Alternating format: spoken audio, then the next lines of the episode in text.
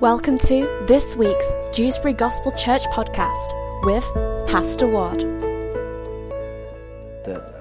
In these important days in which we live, as we see Jonah placed in Israel and uh, as God's man, his prophet, and God places us in certain places at certain times for certain seasons, that God wants to do certain things.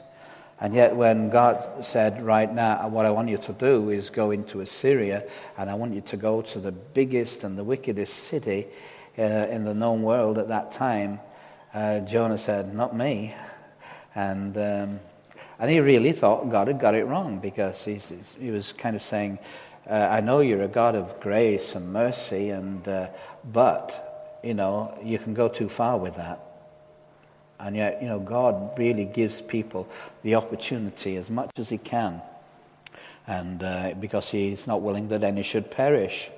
So we uh, we come to uh, Jonah. We're still in chapter one. Really, we we talked about some of the things uh, uh, concerning the whale or the big fish.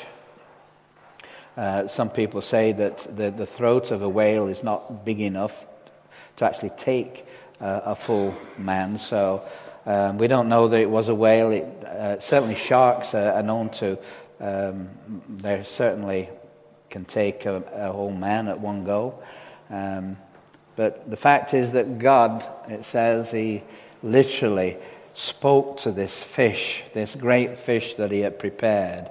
And, uh, and to my mind, I, I, don't see any problem whatsoever because God, who created everything, He could create a type of fish that could swallow a man anyway. And we know that even uh, historically that, um, that this has happened in real life and that people have been swallowed and uh, even survived in the way that uh, Jonah was, uh, was in there for three days and three nights. And, um, uh, but there's a real great message here, I believe, and a great message for the church, and a message that really is for us personally because I believe that we all uh, are encountered by God at some time during uh, our life. Uh, he speaks to us very clearly, very directly, um, but we don't always respond in the right way, just as Jonah didn't. I'm not sure that it was that Jonah was afraid of going to Nineveh because they were a wicked people. I think he just was so feeling strongly that, that God couldn't be for these people at all. Um, because we know that even when the sailors on the ship who didn't want to throw him overboard, um, but eventually he said, You've got to do that. That he, he could have actually just said, you know, uh, given them a different story so that he could have been saved. But he, he, he just had got to a place where he really was prepared to be thrown overboard. But as we, we go back uh, at the beginning of the chapter, it says, Now the word of the Lord came.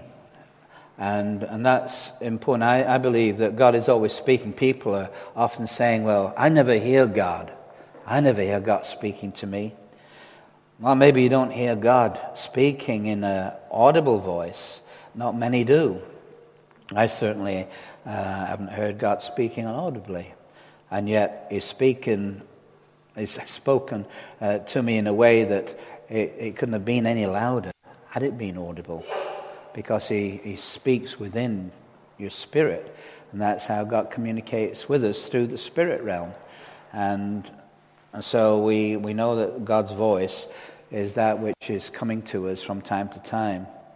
Uh, maybe more often than what we, we think. So often we, we're not really listening as we should and why the word says at times we need to be still and, uh, and let God be God to us. He's always ready to communicate, he's, he's not holding back on us.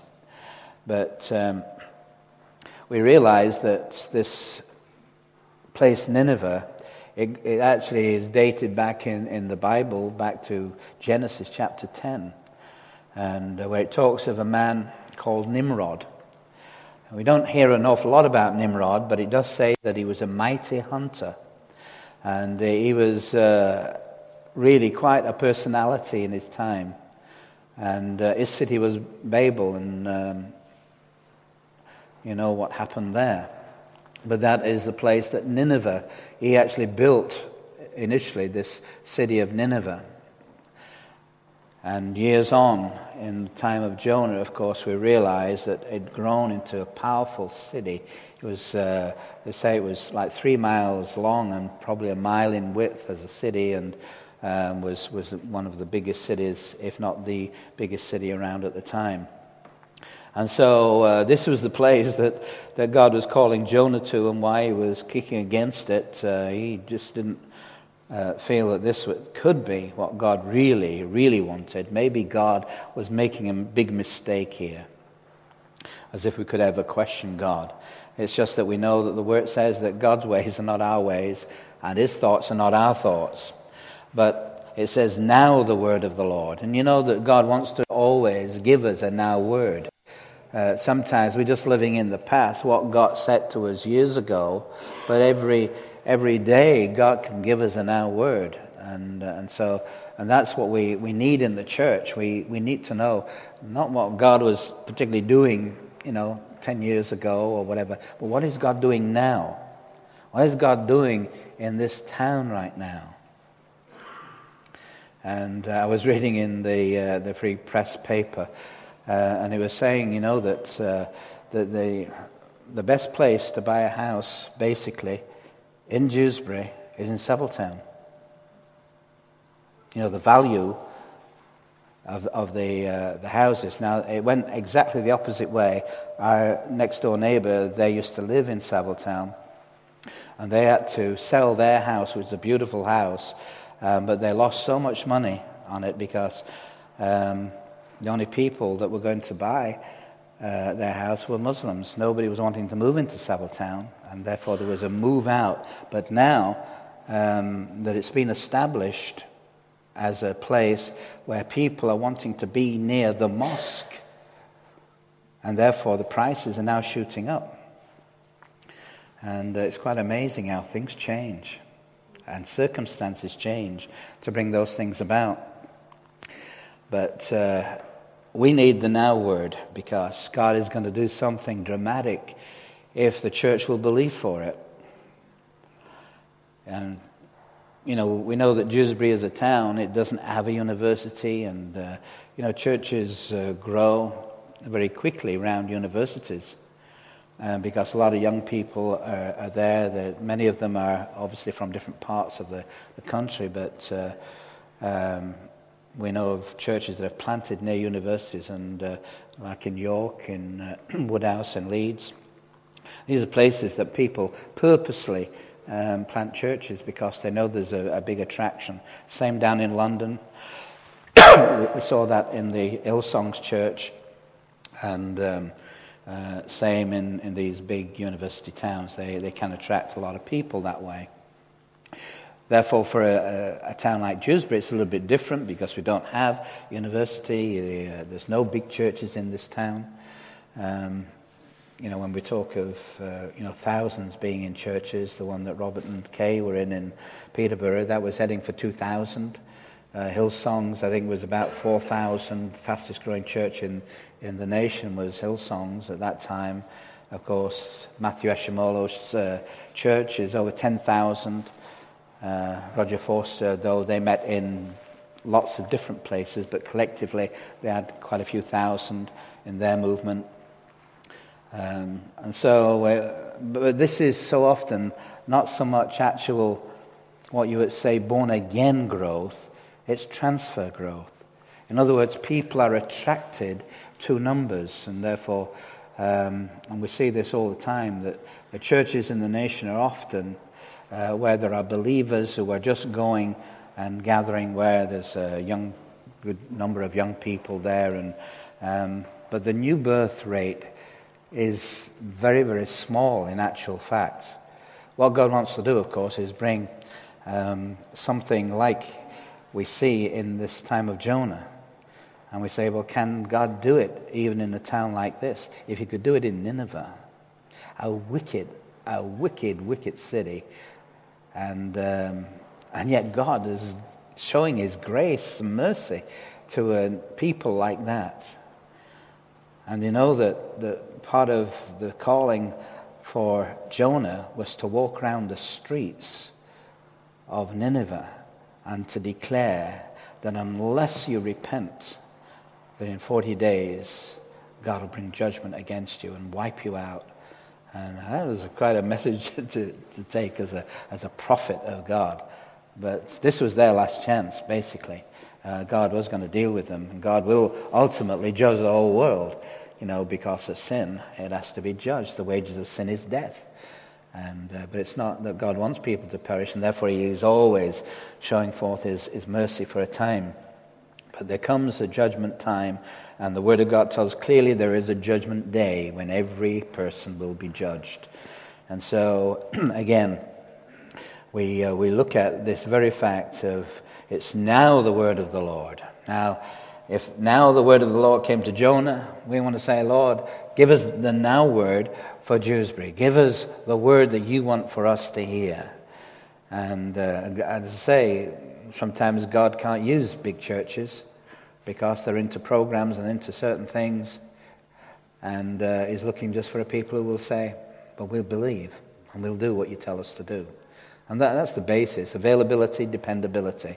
Those two abilities is all that God needs. He doesn't need degrees, He doesn't need uh, even three years in Bible college, Charis Bible College, to do it.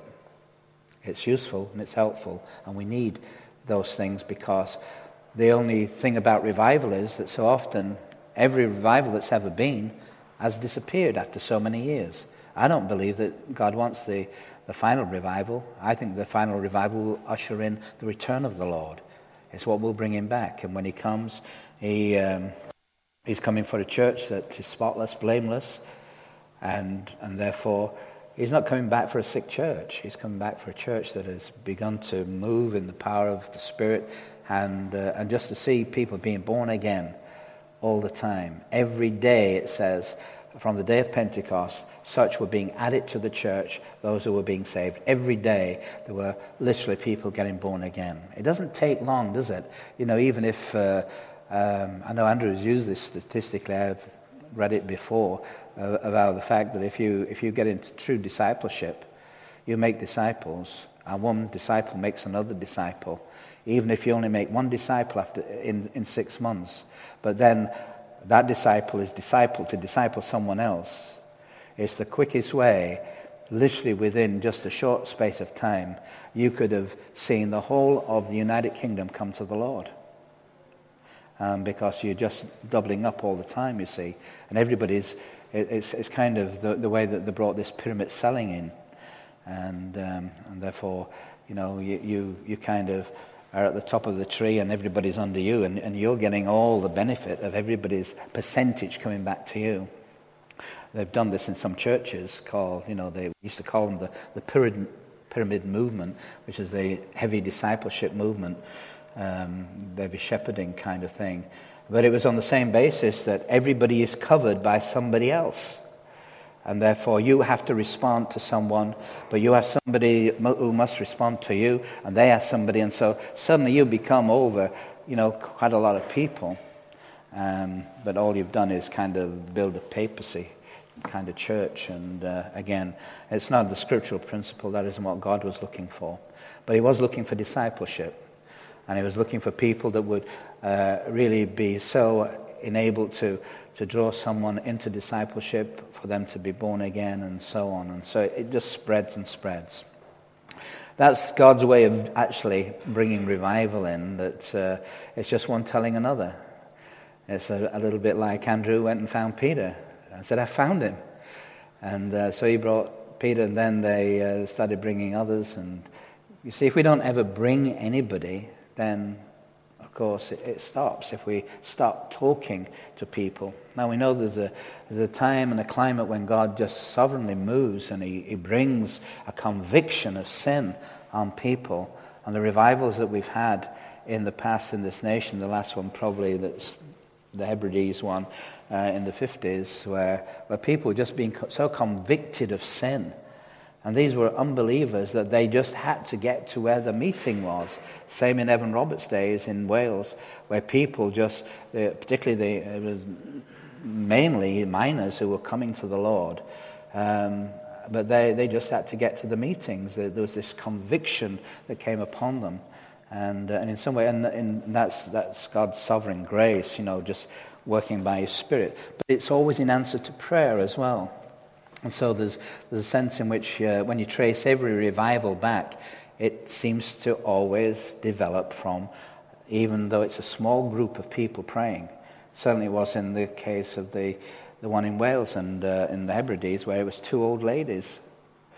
And, um, you know, they, uh, they, they, just believed God. And they told uh, Duncan Campbell that he just had to come and preach. He was in Ireland at the time, and he said, I can't. I'm running, you know, meetings here. And, and they said, uh, we don't care. You must come. And then he got so convicted that God was really speaking through these women that he went, and of course, the rest is history. Evan Roberts was uh, a man who just, a young man, a very young man, he was only in his early 20s, uh, went about with uh, uh, some girls who were in a singing group, and they used to just go around, eat, preach, and they'd sing, and then suddenly God began to bring conviction. He went to his pastor and he said, I think God wants me to preach today. And so I'm waiting for that person to come forward. And, uh, and when, uh, when Evan Roberts got up and preached, that was it. That was the beginning. And uh, the, the, amazing thing was that uh, often he, was, he, he, never told anybody where he was going to preach the next Sunday because uh, he didn't want people to come just to hear Evan Roberts. He realized there was something bigger than he was. And he even went to chapels, you know, where he was supposed to preach and couldn't get in. They didn't know he was coming to preach at that church. On one occasion, they literally had to pass him over the, the heads of the people to get him down to where the pulpit was. And, but that was God sovereignly doing a marvelous thing. Um, but it was always in response to obedience of someone. And that's why God was trying to get this message through to Jonah. Jonah was the chosen vessel. He didn't want it, he was running away from it. He didn't want that responsibility.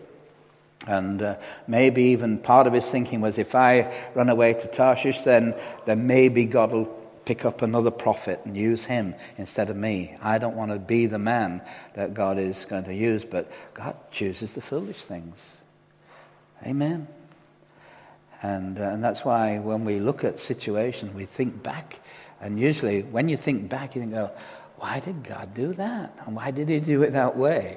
But then you realize that this is what happened as a result. Why did He choose us? Why did He ask us to, to run a school, you know, 19 years ago? Why doesn't He use uh, bigger churches who've got lots of people in it to do these things? And I don't know. To me, uh, I've, I've never worked God out in that way. Why, why does He come and tell us to uh, run a radio station? with the numbers that we've got. Wouldn't it be so easy? I, I was thinking when this, uh, this family came to see me and they were telling me about this big church, I was thinking, they're coming to us because we're running a school to put their children in. And, and yet they belong to such a big church. And to me, you think, why didn't God use that church to do that? But that's God. It's God's choice, isn't it? And, and yet we still have to be, you know, available to God to do it. It was like when Reinhard Bonnke uh, was so pleased that God called him to, to literally put a, a booklet, a gospel booklet, in every home in the United Kingdom. This is a German preacher, evangelist. And God comes and speaks to him and says, uh, Reinhard, I want you to, to do this for me. And it was going to cost millions of pounds to do it. And he realized that. And uh, Reinhard Bonnke says, he says, I said to God, thank you so much that you've chosen me to do this. And then he said, God said, you were third choice. The other two refused. So he actually asked two other big names. He never said who, who they were, but uh, basically, so Reinhard Bonnke says, well, I was thinking Maybe it's because I'm special. And God said, No, you were, you were third choice. It's not down to that. But he was available and he was willing to do it. And that's what God blesses it's our availability. So we, we should never shy away from hearing the now word. And if you've got a now word in you, then, uh, then proceed with it, stand on it. It doesn't always mean that it's going to be immediate that it comes about. Someone prophesied 20 years over us in Cornwall about working with children. Didn't happen for 20 years. But when it did happen, we could think back that brother was a Pentecostal minister, picked us out of a meeting, and we didn't know him, he didn't know us, but he, he pointed to us in the meeting and he said, You're going to work with children. You know? And we kept that in our heart. And I think that sometimes you've got to do like Mary did when the angel came to Mary. When Gabriel spoke to her, it says that she, she heard what he was saying and pondered those things in her heart. And so she kept thinking it through. And, and so, what, what you do by doing that is saying, okay, if that is the word from the Lord, then I'm, I'm available. But God's timing is the thing, then we, we can't go ahead of Him and uh, we shouldn't lag behind. So when the challenge comes, and I can remember the very moment that God told us about the school, we were in the bookshop behind the, the counter, and a lady had come up and told us about these awful things that were happening in a children's school. And, uh, and I was sympathizing. And we said, Yeah, it really is bad, isn't it? And then the voice of God just simply says, Well, why don't you do something about it? That was the now word of the Lord. And, uh, you know, that was kind of in the January 1994, I guess it was. Um, by November, the school was up and running. You can't do it that quick these days because things have changed. We literally just started a school um, because we knew God had called us to start a school. These days, you've got to have everything in place. In new schools, we've got a few new schools starting in ACE, but they have to have everything now in place before they're even allowed to open the doors. They've got to have all the policies, everything in place, and they've got to prove that everything is there before they're allowed to even start a school. Thank God that we didn't have to. We have to. We still have to do that now, um, but not to start the school. But it's a different kind of way that things are going, and we realize it's getting more difficult for Christian education in this nation. And uh, we thank God that we've got to keep on pressing and working against the enemy because he is pressing in on all sides to try and stop these things happening. But the now word of the Lord, that's verse 1. And, uh, but then the second word that comes um, here it says, go to Nineveh. So you get the now word, and then you get the go to, or the doing of the word. So God speaks the word, but there comes a time when you've got to do what He tells you to do. And at this point, you can, you can have the word of God come to you. You know it's the word of the Lord. You know, I, no doubts that Jonah knew exactly this was God speaking to him. He was a prophet of God. He knew what the voice of God was. It wasn't a question that this wasn't the voice of God. Um, but the next thing, of course, that, that uh, God says to Jonah is, Go to. And, uh, and so this is the orders. This is now the direction. And. Uh, when, again, with the skull, I'm using this just as an illustration, really, but when God told us about um, the very fact that we needed to do something about Christian education, we had no, never heard of ACE, didn't know it existed, didn't know anything. The only people that we knew were over in Liverpool, friends who we'd worked with in evangelism over in Liverpool, and they had started a Christian fellowship um, school. They were called uh, Liverpool Christian Fellowship, I guess, in those days, and uh, they called their school um, uh, Christian Fellowship School. Still goes today, it's still a good school, um, but that was a long way from us, and therefore, um, you know, uh, but they weren't using ACE. They were, they were school teachers that would come together and um, they were doing a good job over there. Uh, and that was all we knew. But literally within two weeks, of, uh, of God speaking that, we became aware that there was an ACE school in Leeds. And uh, I went over to visit them. And, and that, so again, you know, you could say, oh, well, you know, maybe it was just uh, not really God's voice, but we knew it was. And, uh, and from that, God then begins to progress things for you, and you, you just keep responding. And when He says, do this, do that, the next thing was um, ring up headquarters in Swindon about ACE. And then Arthur Roderick says, best thing for you to do is to come down and uh, do the training. And so, again, it's, it's still not formulating in the sense of uh, knowing fully, but by the time that week was over, I knew that this is what God had called us to do. This was what God wanted. He wanted this kind of system of education uh, for us to pursue. And uh, and we did that training, I think it was August time, November, we had opened with eight students. And so it's the same kind of thing in a way in every situation, the things that maybe God speaks to you about. You, you will have a now word and then you will have a go to. Uh, in other words, you've got to do it. Um, I'm sure you know there are people here that can uh, respond in many ways, um, whether it's the radio when we realized that we were paying out thousands and thousands of pounds to run a radio station just for a month. I think it was costing us something in the region of £5,000. And, uh, and then suddenly the government says we're going to put 100 uh, radio stations in, in the United Kingdom. This, this is unheard of, really. There was UCB who had been broadcasting from Ireland, and uh, they'd managed to uh, get kind of a, a license, but they, they were the uh, only ones, and then Premier, of course, came along, but um, they made this now available. But this wasn't for Christian uh, radio stations, this was just for secular, really. Um, but everybody was invited. And so there were four, four radio stations in, uh, in Yorkshire that uh, applied for this. Two of them were Muslims, ourselves, and then a secular radio station. And, um, but praise God, God was in it. And we had the now word but we had the go to. And uh, I remember when, uh, when Steve got the kind of document that he had to fill in, it was that thick, you know. And we, we kind of looked at this, thought, what do we do with this?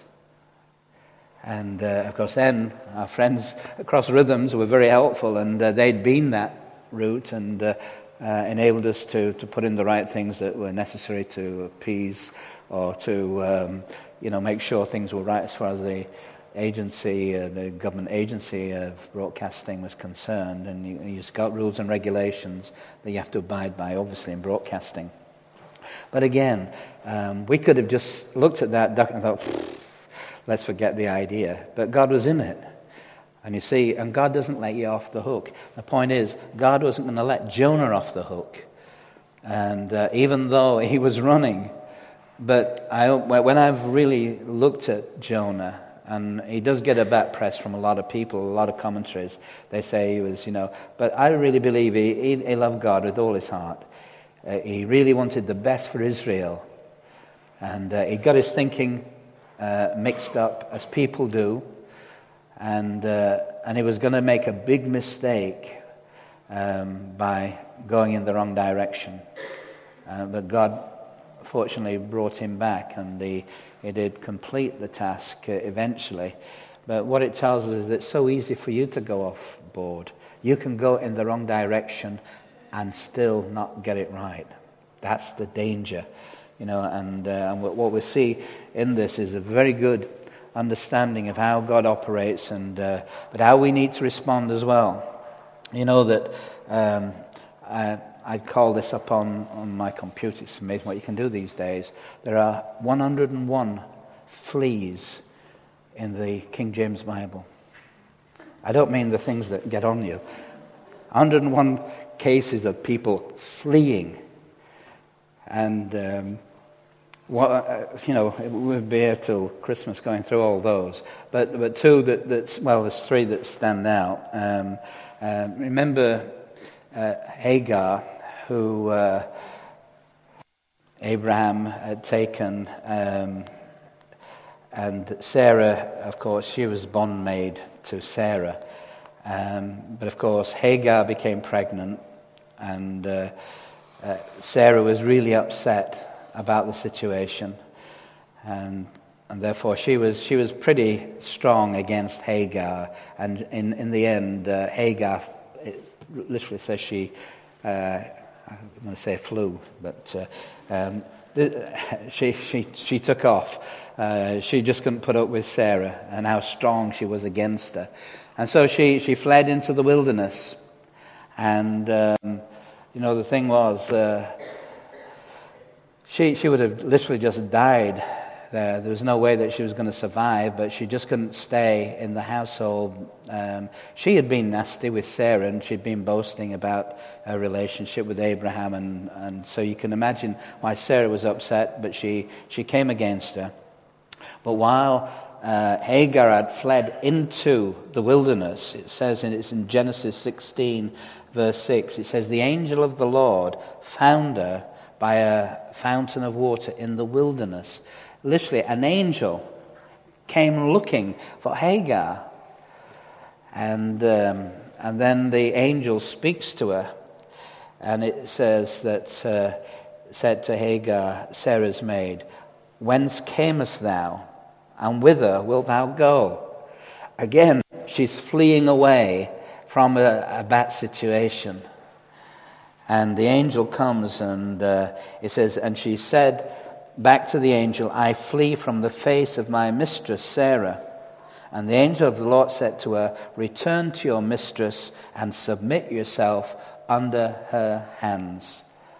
And it's so significant is that, you see, because um, what she was doing, she was running away from a bad situation. Just like Jonah was running away from that situation. She couldn't face up. She was supposed to be submissive to Sarah. And even though Sarah was being maybe unkind in some of the things that now she was putting upon her, um, but the angel says, No, you must go back. The fact is, the angel saved her life because she would have literally died in the wilderness. Uh, she wouldn't have been able to. And, you know, in those days, there were wild animals ro- roaming about, and uh, uh, so, but she, uh, she went back. But again, it shows that so often the reason that people run from one situation um, is simply because they're not willing to, to face the truth of this is where I really should be. Uh, she actually uh, got a great promise from God as well, and that she was going to have uh, Ishmael, and, uh, and there would be blessings even that would come upon her children. That uh, we, we know in, a way that it's been a thorn in the side of Israel ever since, but uh, um, that again goes back to Abraham's disobedience uh, and uh, unbelief at a time. Uh, fortunately, he came round and uh, he, he, was accepted by God and has blessed nations upon nations as a result. The other situation we read about in the book of Genesis, of course, is, is the, um, the very obvious one of Jacob and Esau. And uh, Jacob fled from his brother Esau. You probably remember the, the story, and um, it talks about Jacob's uh, mum, Rebecca, um, that basically she, she was going to get the blessing for her son. Um, Esau should have had the blessing, really. Um, and uh, of Isaac. But uh, she, uh, she persuaded him to kind of deceive uh, his dad, and, uh, and so the blessing would fall on, on Jacob, and Esau sold out his birthright, and, um, you know. And so the story goes on. But then, of course, Esau, once he realized what had happened, he got raging mad. He said, I'm going to kill him. Uh, kill my brother. You know, he's, uh, he's brought this uh, against me. And uh, Genesis uh, 27, uh, this is Rebecca. It says, Now therefore, my son, obey my voice and arise, flee thou to Laban my brother to Haran, and tarry with him a few days until your brother's fury turns away. So Rebekah, who in fact was in a bad state herself. It says just beyond that verse that, uh, in fact, that it says that she was weary of her life. She had brought deception because it was her who had instigated this thing anyway. And now she says, It's okay, Jacob, but you must get away because your brother's out to kill you. And therefore, she says, Just go for a few days, stay with my brother Laban, and uh, uh, Uncle Laban will look after you. Well, 20 years later, we still find that Jacob is with, with Laban. He's gone through all kinds of traumas um, because he wanted Rachel for his wife, and he finished up with Leah, and he'd worked seven years for Laban. And then Laban, who was a, a twister like Jacob was, they were both similar in that way. Uh, he said, No, he says, you've got to work uh, uh, another seven years for Rachel. And so uh, eventually uh, he does another seven years. And then he does another six years on top of that, looking after the flocks. And of course, we know that, uh, that Laban prospered greatly because of, of the blessing that was on Jacob because the blessing had come upon him, and, and whatever uh, Jacob was doing was being blessed by God, and the, the crops and the uh, flocks increased. And, and so Laban knew that I need this man, I need to keep him because uh, he, he, had struggled himself. Uh, in, in developing things, but, but now Jacob was in charge. Things were going well. And so there they go. And, uh, uh, and then eventually Jacob's had enough and he says, Rachel, pack up your things. We're, we're, we're going back. And uh, as they're making the way back, he gets a message that Esau is on the same path coming towards him with 400 soldiers. And uh, so, again, so for 20 years, he's been in fear. He's run away from his brother. And, and nothing, in a sense, has changed because here he is in the same position. And he, he tells Rachel and her kind of uh, children to be at the back so they're not going to be attacked first. And he's trying to protect her. And, um, you know, it's the same kind of thing. You think, well, if only he'd have stayed, God would have worked it out. You know, and so often we find that with people, they moved at the, they move at the wrong time because they just can't face the situation. Something's gone wrong and they think they've got to get out as a result of that. But that's not God's way. He never wants you ever to run away from a bad situation because you're always going to be in a, a state of defeat. And as successful as uh, Jacob was uh, working for Laban, there's still this problem. You know, God had, had ordained that Jacob was going to be Israel. His name was going to be changed. He is going to be, you know, the father of uh, a great nation. Um, and so, so God's plan is always in place, and yet sometimes we run away from the plan that He's got for us. I suppose if I was to ask uh, uh, many of the Bible college students, you know, when did you hear the call to go to Bible college? And sometimes we hear the call and we think, no, I, I, don't know how I can manage that. And yet we know it's the right thing to do and it burns in us and, and God's voice is still speaking to us. You know, He is patient, thank God. You know, if He, uh, if he just gave up on us like that.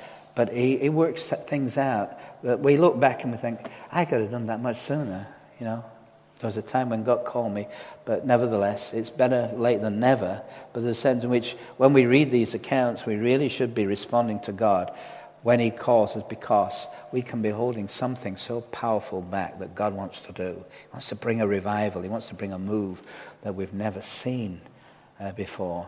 You know, many have prophesied the next revival that it's the UK will be greater than anything that's ever been before. And a lot of great men of God have prophesied those things. Um, how long that will be, I don't know, but one day we'll, we'll, we'll be able to see these things for what they are, whether we're in heaven at the time or what. But, um, but it will happen because it's God's ordained thing that as the waters cover the sea, so is the glory of God going to come upon this earth. And it will happen.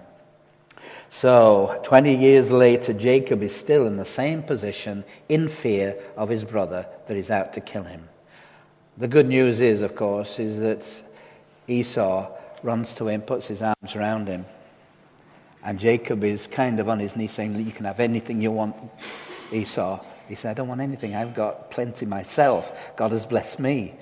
And so there's that great reunion, you know, God's grace. But, but, you know, what it is, when you think about it, it's the things that gets into your mind. I'm sure that that is what it was with Jonah. God said, but he's thinking his thoughts. He's thinking, hmm, what will happen to me? Why should it be me that goes to these people that I hate? These are our enemies. And so the thoughts are going round against the same thing. God's thoughts are not our thoughts. God's thoughts are, I'm going to give these people a chance to hear. you know, the way of repentance and salvation for them. And so uh, we, we were thinking about this, you know, that the first thing that happens is that you get a thought in your mind, and from your thoughts come your words. So then we speak out. That's why you have to be careful what you speak out. You get things even attacking your body, and the first thing you want to do is, is speak out the pain. And why me? And why this? And suddenly we got a pity party running for ourselves. And, and then, you know, the, the obvious thing, because from your words come your actions. Then we say from your actions, then you're actually uh, starting up uh, something that is going to develop in your way of thinking and your way of living, the way that you do things. And so you, are actually building up uh, habits. And so that, that's the way that you are you come across people who are so miserable and so complaining all the time. But they have developed that over years of letting their thoughts turn into words that have come out of their mouth, come into their actions, the way that they do things. And then suddenly you form the habit, and from habits, we saw that that develops into character. That's the way that you are now. And so, exactly with Jonah, same with Hagar, same with Jacob. His thinking was, my brother's out to kill me. I've got to do something. So he takes, you know, he speaks this out. I've got to get away from my brother. And Rebecca had been speaking it over him as well. You, you better go, son. You. And then even uh, Isaac says, yes, you, you need to go to Laban. And so all of these things become words. They turned into actions. He took off. And, uh, and then over those 20 years, he was always fighting Laban, you know, and it just become a habit, the way that things were. He's, he's being unfair to me, and he was complaining and grumbling all the time. And, uh, and so he was still fast bound. He didn't get the woman that he should have had uh, first off, and, and then it goes on. And his character had developed into such a way that he really then became a conniver against Laban and, uh, and his flocks. And then God had to bring him to that point where he wrestled with, with an angel. Maybe uh, some believe it was Jesus, and um, he had that vision of uh, angels and coming up, going up Jacob's ladder, and all of this. And, and God, by his grace, so uh, the end result was pretty good in, in a sense for Jacob. Um, but then look at the trouble that he had with his sons. That's the whole story of Joseph, isn't it? Jacob and sons. And they struggled uh, with those, those brothers. They even tried to kill Joseph, the favored one. And, and so it was, it was then into the character of even of those people. Thank God for, for Joseph, because he worked exactly opposite to that. And even when he was confronted with Potiphar's wife, that's another flea, by the way. But this is a good flea. There's good fleas in the Bible. And uh, it says that when Potiphar's wife came onto him, uh, that he fled. He got out. And that is the right way to deal with those kind of situations. When we are confronted with that which, which we know is contrary to the Word of God, you've got to flee from it. You know, people get stuck with all kinds of material these days that we shouldn't be seeing, we shouldn't be looking at. And, uh, you know, what Joseph did. And of course, he's the type of Jesus. You look at the character of Joseph, you don't see any moaning, you don't see any groaning, any complaining against God. And if anybody could have complained, you know, put in prison and uh, wrongly accused, and even when he, you know, told the, the baker and the, uh, the other guy, the butler, um, about their dreams. And this, he said to them, Don't forget me when, when you're released. Tell them about me. And of course, they didn't. They forgot about him until a little bit later when Pharaoh had had his dream. And then the butler said, Oh, I, said, I, I was in prison with someone who, who could interpret dreams. And, but again, he could have thought, Hmm, those guys, I did that for them. And. Uh, they forgot all about me. And this whole essence of um, fleeing um, uh, takes on a different kind of thing with Joseph because he, he sees it through. And then um, Jesus speaking about these things because he, he was leading his disciples in, in a way of commitment uh, so that they would see revival. He could have uh, given up on those guys very early, but I believe that in Jesus' mind he could see Pentecost. He could even see beyond the cross. He could see what these guys could achieve.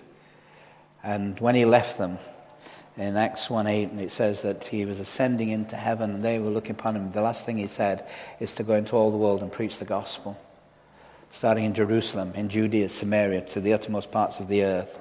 And, uh, but this is what Jesus said on one occasion. He said, I have not spoken on my own authority, but the Father who sent me has himself given me a commandment. Notice that, that Jesus had the word. So he got the word from the Father. Though he was God, he could have gone on his own initiative as the Son of God, but he chose not to do that. He was going to be just like you and me. He had to hear from his Father. But the Father sent me as he himself has given me a commandment what to say and what to speak. And I know that his commandment is eternal life. What I say, therefore, I say as the Father has told me.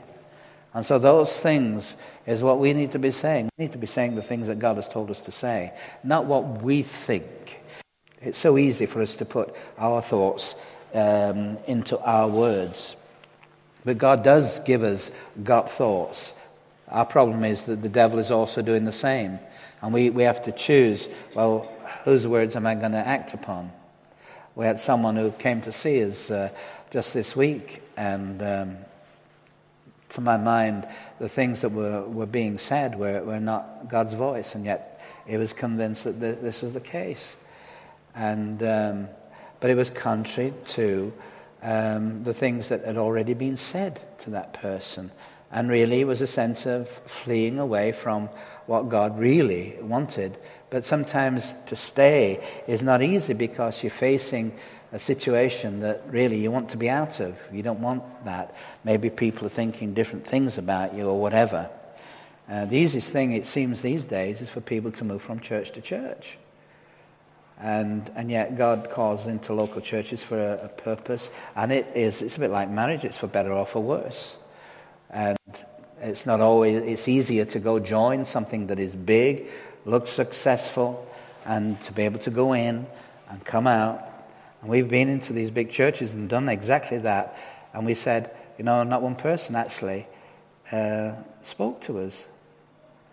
Now, that can happen in small churches as well. But even more so. In other words, you can, as a believer, you, could, you can go into a situation where it's so easy. You can just do your little bit of Sunday thing. And maybe even go to a midweek meeting every now and again and think, well, you know, that's but is it really what God wants for us? I believe He wants every, every member a disciple. And a disciple is someone who is disciplined, someone who is ready and prepared to use the gifts that God has given them in whatever way that He calls to use them. So collectively, we are put together for better or for worse. And yes, we can rub up one another the wrong way, and yet God says that's okay. That's all part of your maturing. You know, we can upset one another. And so did those early disciples. I get great, um, you know, pleasure out of the fact that even in those disciples that were around Jesus, they were arguing. Who's going to be sat next to you on your throne, Jesus? Let it be me. And, and, and then others were taking offense at those three that were kind of the main nucleus of Peter, James, and John. They always seemed to be around Jesus anyway. And who do they think they are? You can see all of this going on, and yet God is dealing with that. And so uh, Peter obviously had a, a, reason for saying, How many times, Jesus, do I have to forgive my brother? Seven times? And he probably had maybe thought, I can manage that. But he couldn't manage 70 times seven. Uh, not without the grace of God. But that's, again, it's all of this character uh, building that God is interested in. So Jesus said, What I say, therefore, I say as the Father has told me.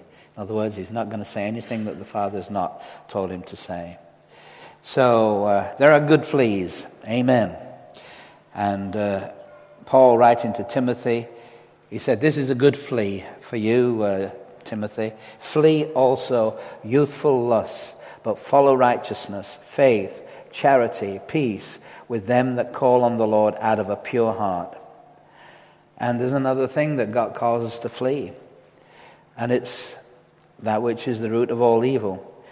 Um, Paul says, For the love of money is the root of all evil, which while some coveted after, they have erred from the faith. Notice this is believers he's talking about. Uh, men uh, of God who have actually uh, erred from the faith simply because they have pierced themselves through with many sorrows. And, you know, we see that all the time in, in society. People who have made millions and, um, and they're piercing themselves with such sorrow. Their lives are messed up. They've become, you know, Howard Hughes, of course, became a recluse and, uh, you know, was afraid to go out, afraid he was going to get contaminated and had these kind of fears upon him. Uh, but then Paul goes on to say, But thou, O man of God, flee these things and follow after righteousness, godliness, faith, love, patience, meekness. Those are the things to pursue after. Uh, flee from the love of money. There's nothing wrong with money, by the way. Money is quite neutral. It's what you do with it. If that becomes your idol, your God, then that's, that's what Paul is getting at. If, if you are motivated from the money aspect of things, and uh, generally in, in Christian life, that doesn't really happen because most people are not being paid uh, um, as well as maybe they could be even in you know, society. Certainly, that would be true in the school and so on. But, you know, I've always felt that God said, but I can change that as well. And He can, because the laborer is worthy of his hire. Um, but it may take time. But eventually, God always brings it back. Good measure, pressed down, shaken together, running over. So it's not that we should ever be thinking poverty mentality in those things. Say, well, praise God, this may be for a season, but you know, God has got it all worked out. And He has ways of bringing things back to us without us realizing it's coming back in the way that it is. And we have seen that over many years. But thou, O man of God, flee these things and, you know, the, um, the bottom line is that most people finish up in Tarshish like Jonah was intending to because they really allow these thoughts to become their words, their words to be actions, their actions habits, and the habits become their character. And they, they just get lost. And how many of us could probably relate back to people that we know who are now in Tarshish who are believers? but they've kind of run away from a situation. They've not been prepared to stand against it, resist it, and uh, as a, a sense of losing the place that God really had for them. And finally, this scripture that we find in James chapter 1, verses 6 through to 8. But let that person ask in faith with no doubting. For the one who doubts is like a wave of the sea that is driven and tossed by the wind. For that man becomes unstable in all of his ways. People who are saying that they believe one thing, but the next thing that's coming out of their mouth is that they are doubting the very thing that they were just saying that I'm believing for. And there's no way. And God says, I can't answer that person as much as they're praying and asking me, because in one sense they're saying, I believe, but the next they're doubting it and they've become double minded. And it says that a double minded person is unstable in all of his ways. And that's why people make the wrong decisions. Person I was speaking to this week, and they said, Well, I'm going to do this, but then I might be doing that. And I think, Well, that's bad news. You know, because it just showed the instability in the person's mind and his thinking. It was almost, well, I might try this, and then I could try that, and this doesn't work out, but this might work out. If I go there, then this might happen. And I think, Lord, you know, this is just a situation that God doesn't want his people to be in because time is too short to be messing about trying this and trying that. God gives clear direction by his Spirit. And uh, our young people, when, when the youth had been away, they they, they gave us that scripture from Romans 12. I hope they haven't forgotten it. You know, it's easy to speak about it, and then a few weeks after you've forgotten all about it. But it really should be something that is continually there because it's such an important verse that they brought. That was Romans 12, 2, and it says, Don't be conformed to this world, but be uh, transformed by the renewing of your mind. You see, that that's really what Jonah needed. That's what Hagar needed. It's what Jacob needed. He needed his mind to be renewed. He was going by his own thoughts and his own fears but not really taking the word that God was giving. And when you get the word of God, then your mind now is being taught the, the truth. And you've got to then still act on that. So the truth of the word, when your mind is being renewed and you're thinking it differently to the way that you thought it should be, now you start acting on the truth. And the truth then begins to work out. And you begin to form a habit of believing God's word that this is what I need, this is my direction. How many people have actually listened, even to other believers, tell them something that wasn't exactly what the Word of God said? And that's what I would say. If anybody's giving you advice, I don't go to anybody uh, for advice who really isn't into the Word because this is, this is the truth. But sometimes, you, you know, it's, it's not to say that you don't uh, seek advice or help, but always make sure you go to somebody who's going to be giving you what the Word says rather than their own thoughts, giving you a good idea. You know, some things that the world tells you seems like a good idea. Well, that does seem to make sense. The only thing is, it's not what God says. But when God says it, and that's why Jesus said, he, he wasn't even prepared to, to listen to his own thoughts. He was saying, I'm listening for what the Father tells me. And Jesus found this, the success of the ministry of Jesus was because he only did what God told him to do, what his Father told him to do, when to do it, where to do it, and so on. And we should be able to get that clear direction it's only on the basis that you personally take action with yourself and say, I'm going to renew my mind according to what the Word says. I know that um, I talked with Dominic about this, with the life he's been through, Bible college, has seen you know, how things work out in each stage and, and how people, their thinking is being changed because a lot of students are coming from maybe even backgrounds where, where the word wasn't quite taught in the way it may have been more of a legalistic approach to the word of God. It's the word, but if we don't understand the new covenant principle of, of the word and how it works, and we're still going by the law, and the law can never bring us to the place of you know, holiness. It can only point us to the fact that we're sinners and that we need we need the grace of God. And, uh, and it gives us good, clear instruction, but you, you now tie that up with the grace of God, and, and that's why we can understand some of the things that God did even on the Old Testament, because now we're in the year of grace, as it were. And, uh, and so God is, He hasn't changed, His, his methods uh, uh seem to be different, uh, but He's just the same God. The fact is that Jonah couldn't cope with a God of grace. He, he couldn't work him out. He said, But you should be wiping these people out, God. You're God, you're righteous, you're holy. What are you doing? Saving these people who are our enemies.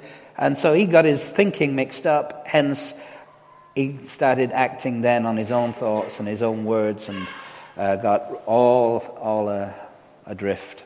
So we don't want anybody to be adrift. Praise God. Because God has got great things. I, I have a feeling that, you know, God has got so much. The more I've, I've been looking at Jonah, it's been such a blessing. One of the children that came uh, when they were looking at the school was called Jonah. I thought, that's a pretty good side. We got a, a, Jonah. We did have a Jonah in the past. In our early days, we had a, a boy called Jonah. And here comes a little boy, and I said to him, What's your name? Nearly fell over when he said Jonah. I said, Really? I said, What a great name that is. I said, You know, we're teaching, you know, about Jonah in the Bible at the moment. And because sometimes we, we, we, use that name, don't we, as a kind of, oh, he's a Jonah. Bad luck, you know. Uh, and, and yet, uh, Jonah was, a great man of God. He was a prophet. And yet, It was just like you and me, the times when we want to run away and uh, hide. How many of us sometimes even want to run away from church? Well, you know, I have a feeling that people don't like me or don't love me or whatever. It's okay. Don't run away, though. Maybe some people might feel that, but that's not your problem. Amen. You're free.